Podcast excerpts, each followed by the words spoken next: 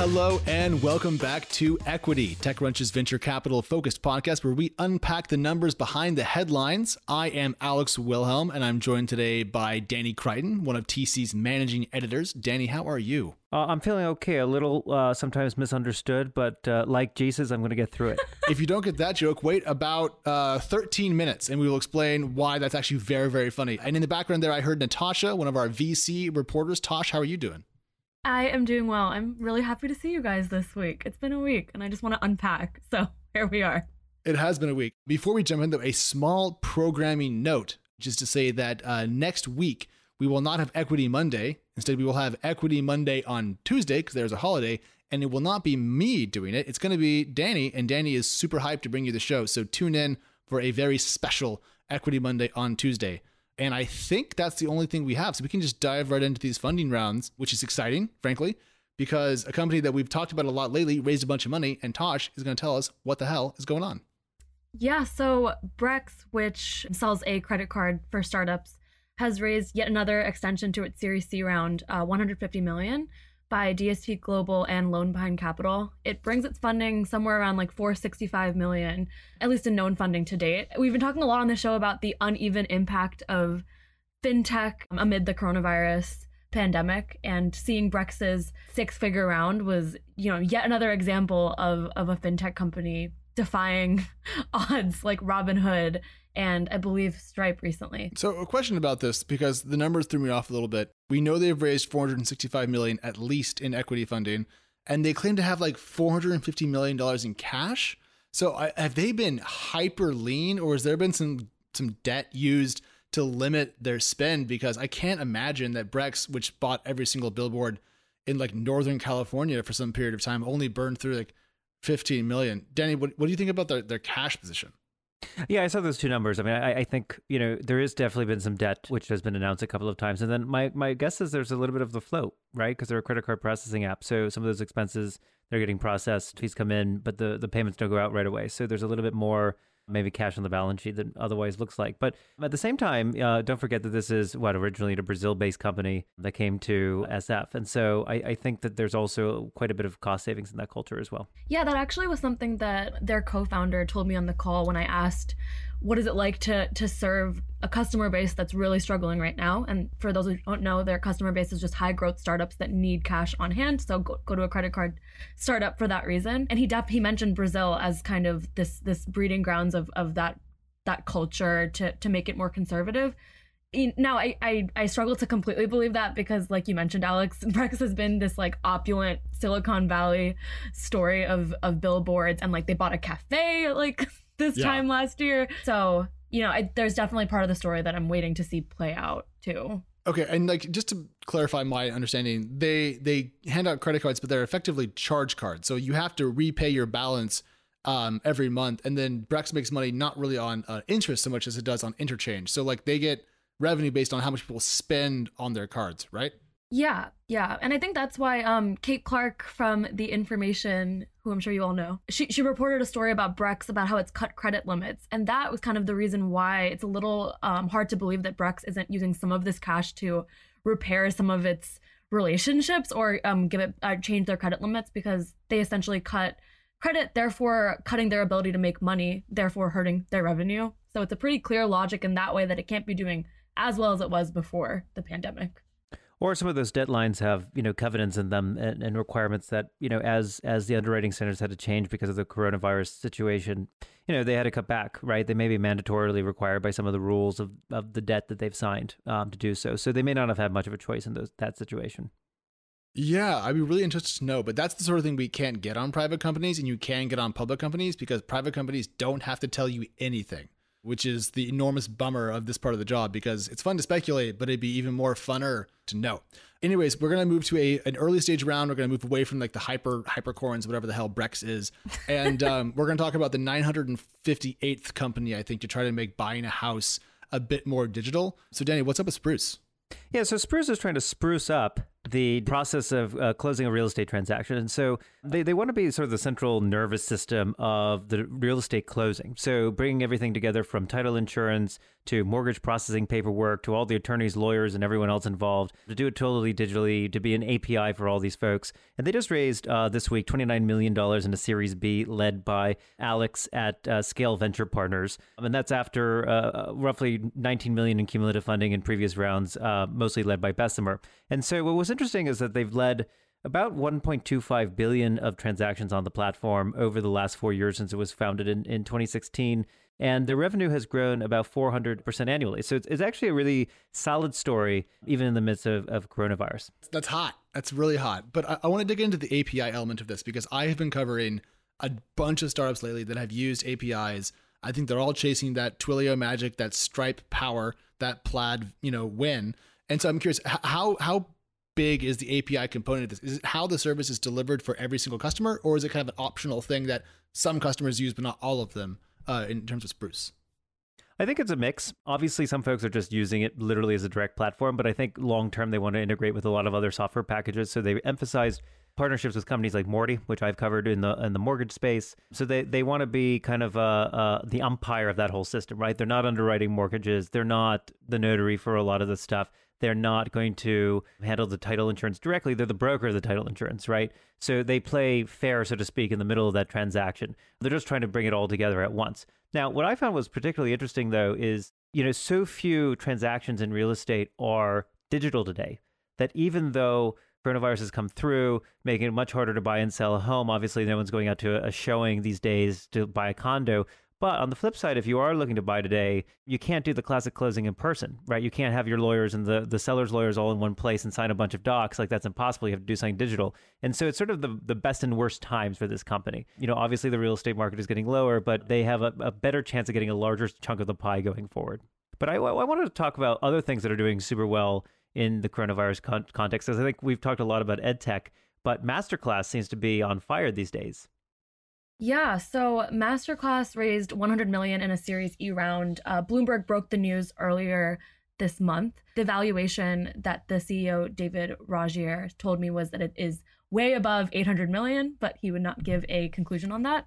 So, and for those of you who don't know, MasterClass is this platform that sells celebrity-taught classes. It can be humor from David Sedaris, cooking from Gordon Ramsay, tennis from Serena Williams. That's their whole shebang. It sounds awesome. And the, it's monetized on a subscription basis, Tasha. It's like one hundred eighty bucks a year, which was like fifteen bucks a month. Yeah. So, you know, it's it's kind of ballsy of them that they have only one kind of subscription model. The reason I think it's ballsy is because that means they have to keep adding new content, and their content is really high in value. It's like documentary style.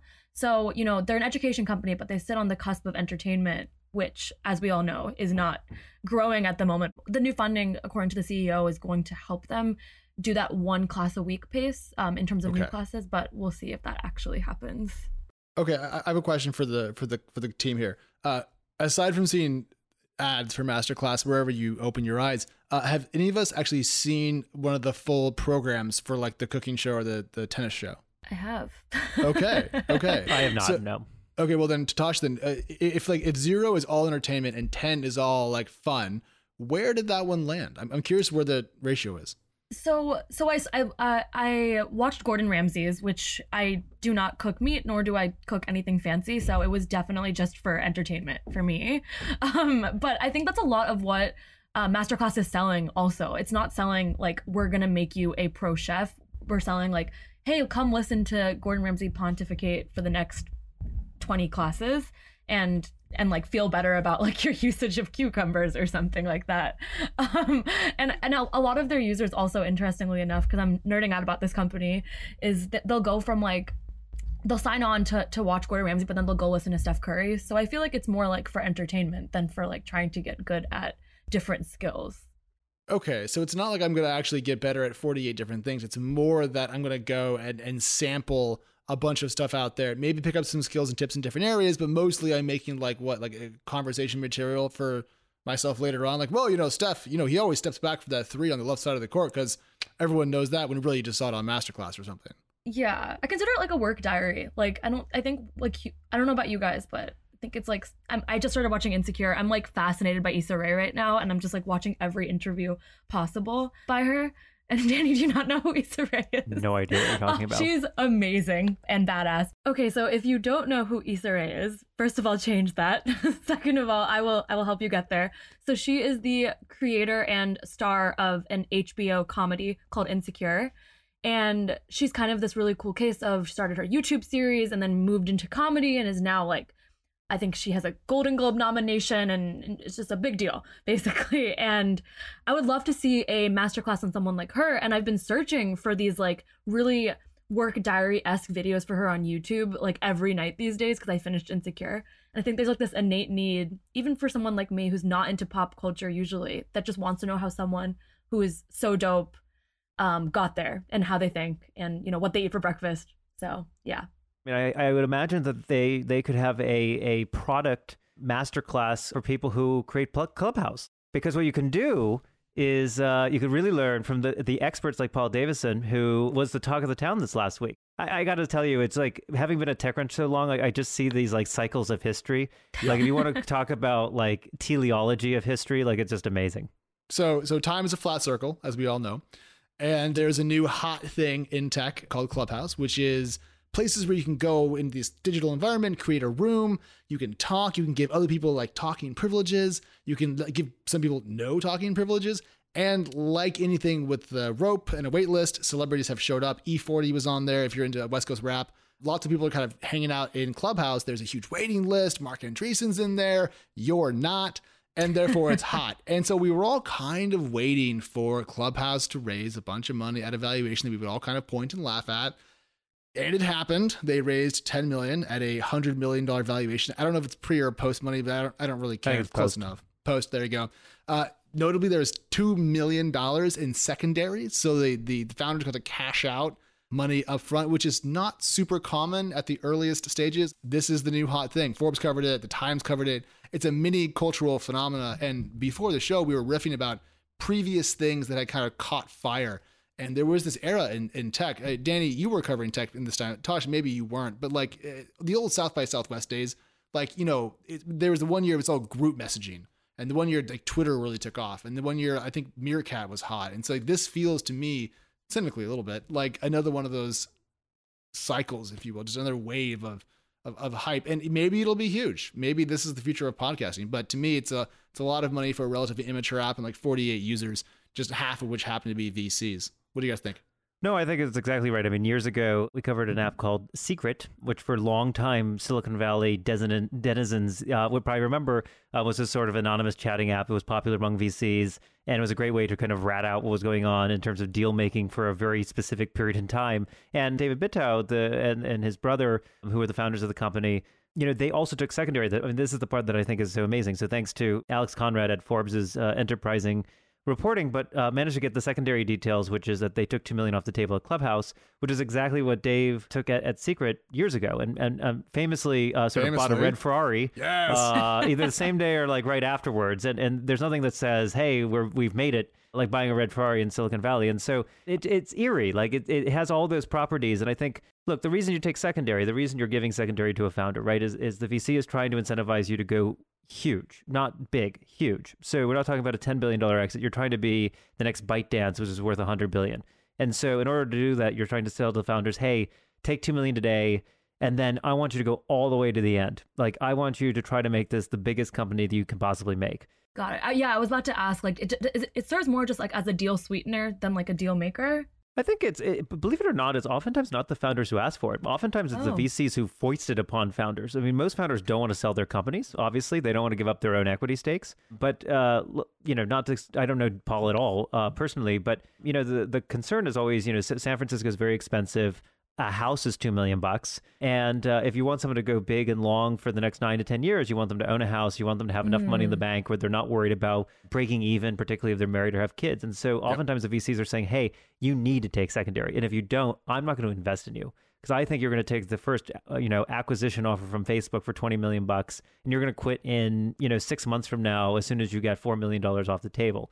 And so by taking the two million dollars now, the hope is, is that they'll go longer, the company will accrue more value, and ultimately everyone's happier. Maybe. We'll Maybe. see. So we had Nico Bonatzos from General Catalyst and Alexia from Dream Machine, our, our old boss and co-editor of T C, who's now a V C. We had them on TechCrunch Live earlier this week, and I was super curious. I was like, would you guys invest your own money, not money you raised from someone else, but like your literal checking account into Clubhouse at that valuation? I was like, I got them. There's no way they can wiggle out of this one. And they were both like, hell yes. And I was like, ah, damn. Because I I didn't think they were going to do it, but they were both like ten, fifty K. Sure, we're in. I, th- I think you have to think of it as a portfolio, right? This is what consumer investing looks like today. You know, the return from one of these top companies is massive, right? Like ByteDance, the Chinese company that owns TikTok and a variety of other platforms, is worth upwards of one hundred billion bucks. You know, and that was sort of the largest kind of consumer win going on right now. You know, whatever the next one is, you know, ten million at one hundred million post doesn't look like a lot if you can have one of those wins. So even if you do ten, fifteen, twenty of these bets, if one of those turns out well, that's what venture capital looks like. I think that Clubhouse's exclusivity is like what's being focused on the most, but I don't think exclusivity is what's going to hurt it or limit it. Like Uber started as an exclusive company and that only just created the hype. That's not what's going to be like its downfall. I feel like what's it's going to struggle with is like, is it going to be important after the pandemic? The service has also seen some early growing pains, like people showing up, changing their name to Tim Cook, drawing a big crowd and being like, haha, J K, I'm actually, you know, Danny Crichton. Everyone goes, boo, et cetera. And so they're like, do they need a real name policy? Do they need new filters? When you have ten times the people on here, does it work? Does it still feel intimate? We don't know. But um, we have to move on from funny rounds into the broader world of, of uh, really what's been half the show for the last couple of years, which is SoftBank.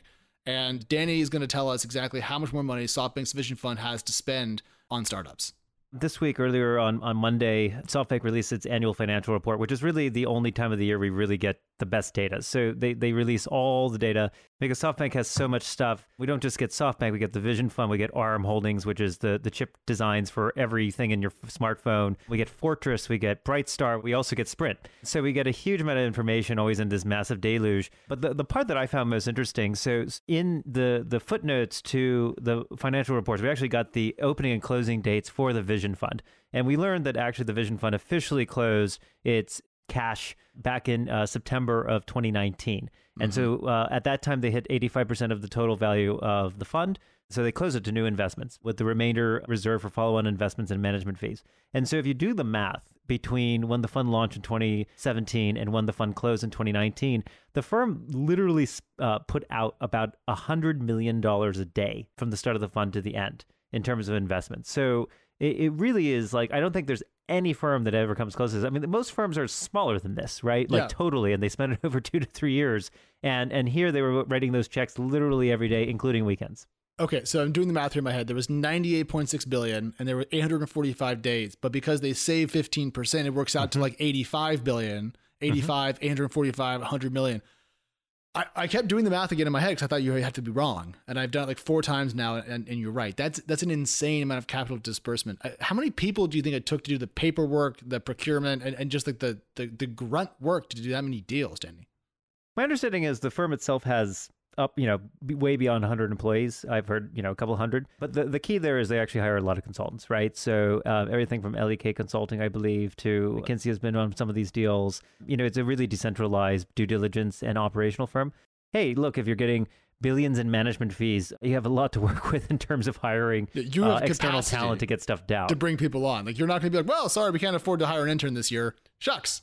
You have you have some cash. Let, let's do kind of a quick bullish and bearish on this, because I think everyone knows the bearish take on the Vision Fund. Like WeWork fell apart. Uber is not doing great as a public company. Slack's done pretty well. Uh, the, the, the bullish take that I always hear, guys, and tell me if you've heard different things, is that there's so many companies in the Vision Fund portfolio, eighty-eight in total, that there's going to be in time like an I P O every quarter from this fund forever. And so the return cycle could be quite long, quite lucrative. The question is, do we think that there's enough wins in the portfolio to make that make that work out? So I don't know, Danny, if you had to put your money into this now, knowing what you know, would you uh, put capital to work in the in the return cycle of the Vision Fund? I would buy a stake in the Vision Fund at some discount to N A V, for sure. How how big of a discount? N A V being require? Net asset value, for those who don't know, but the actual, you know, carrying capacity value of, of the fund. Yeah, I, I would. I, I don't know what what a discount would look like. twenty, fifteen? thirty percent. Oh, okay. Oh, I'm a little bit more aggressive than that. You okay. know, I think you know, you're buying at the bottom of the J curve, right? So, I mean, this is as bad as it's hopefully going to be. Hopefully it's only up from here. The, the challenge is, is that SoftBank is just at such a high price in so many of these companies that, you know, even their winners may not look really much like winners. Like, you yeah. know, even if they double some of these companies, given the fee structure, given some of the debt that they've taken on to sort of leverage the return structure of, of the Vision Fund, you know, at two X in some of their deals is just not going to pay the bills. Yeah. And so I think the question is, is, you know, are, is one of these companies where they put two hundred million at, let's say, a, a billion post become the next fifty billion dollars company? If that happens, you know, that could make a dent in some of their returns in terms of like getting to the numbers they need. But I, they need more than one of those. In fact, they need quite a few in order to make the math work. And it's hard to believe, you know, even with the quality companies they have on the portfolio, many of them are quite interesting. But uh, you would need at least, I think, five to ten major, major returns. And let's be realistic. How often do we see companies that exit above ten billion bucks? Super infrequently. We just don't see them that often. Then we need to have like ten or twelve all at the same time in order to make this all work. So it, not, it's just tough to see that work. Not at the same time, though, because they, they can be spread out. I mean, and, and I, I want to go to Tosh in a second, but J-curve, in case you heard Danny use that uh, that phrase, is the venture fund return cycle, essentially. You put money to work, and then some of the investments immediately die. And so you go down, and then over time, the longer bets pay off. And so you're, it's like a swoosh, if you will, almost like a Nike swoosh of returns. And that's how most of this stuff works out. And so we're at the the, the nadir, the worst part of this right now. That's right. And it was inspired by the the clothing retailer J.Crew, um, which many V Cs are known, known to wear in, in Silicon Valley. And, and that, if you didn't catch it, was a lie. All right. Okay, I was actually, I don't know. If, I never know if Danny's being sarcastic. Tosh, Tosh was looking into it like I was being serious. Well, I I, like... I, sometimes I'm serious. It wouldn't surprise me. um, I, I was just going to say that I feel like we're already seeing SoftBank's like reputation hit and and really high profile struggles.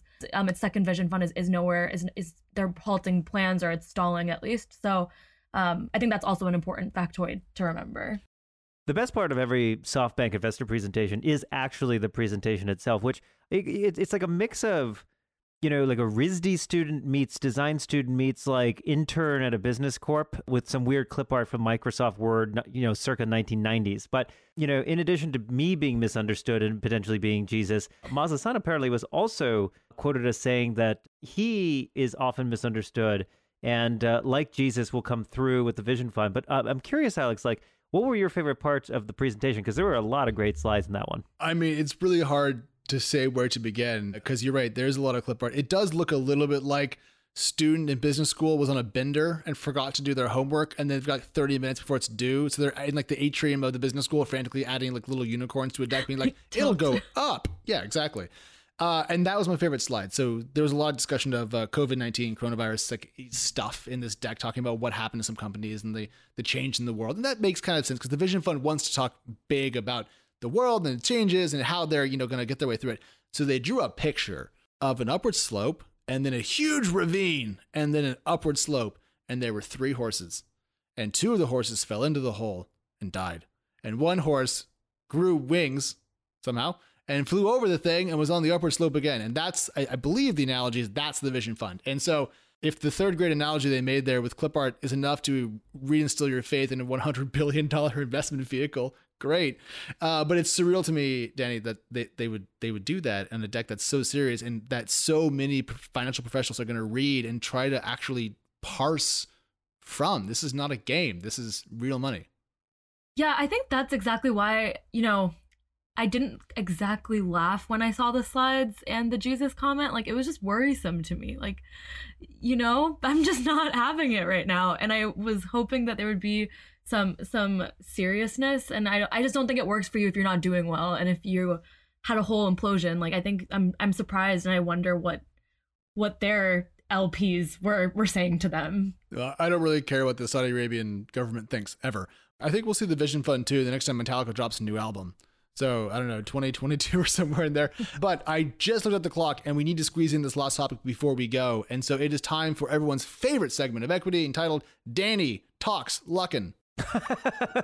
It's my favorite part of the show, at least. Well, so so Same. so um, Luckin has had a lot of uh, a spate of bad news, and the bad news is continuing. So um, rumors are that NASDAQ is going to delist Luckin Coffee, sadly, from its stock exchange, given the um, allegations of fraud that the company has announced, which was about a three hundred million dollars sales fraud, uh, specifically perpetrated by its C E O and C O O who've left the company. Yeah. And so, unfortunately, one of the great success stories that we've talked about on Equity for a long time, it debuted uh, early or mid last year on NASDAQ is now going to be pushed out. And not only that, they're going to leave a legacy in the United States, which is it is so bad in terms of fraud that actually the listing rules are going to change for NASDAQ. And so NASDAQ has proposed that for, for countries that have restric- restricted access around their accounting or, or um, transparency issues, um, China being one of them, um, the standards are going to go up for I P Os. And so Luckin may lead to better and stronger markets, but not better or stronger coffee. Yeah, so sorry if you lost a bunch of money buying Luckin shares. Your sacrifice will make for better securities law in America.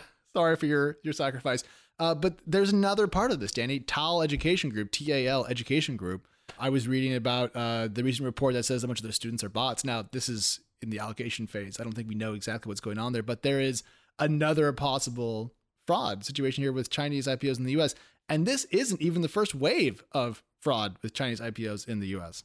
Well, to be clear, uh, T A L Education also has a scandal. You're thinking of G S X, which is another ed tech company Crap. out of China, which also has a fraud issue. Oh um, my God, hot and, mess. And, and, I, there's, is there a theme here, Danny? Is there a theme that I'm, a trend maybe that I'm well, picking I think, up on? I think it's been typical in a lot of these to prove growth really fast, right? And so the numbers just get ahead of themselves. Luckin for us, we're going to have better security laws. Unluckin for a lot of investors, they're going to lose money. Yeah. Uh, and on that really, really optimistic note, we're going to close off the show. And uh, thank you all for, for tuning in. And just as a last note, if you're still with us, thank you to everyone who took the Equity Listener Survey. We got three figures worth of responses. The data has been super interesting. We're parsing it now. We're reading all of your comments. Uh, we're going to use that to tighten up the show and make it uh, even better as twenty twenty rolls along. So thank you for uh, for giving us your notes. And Equity Crew will be back uh, not Monday morning, but Tuesday morning with Danny.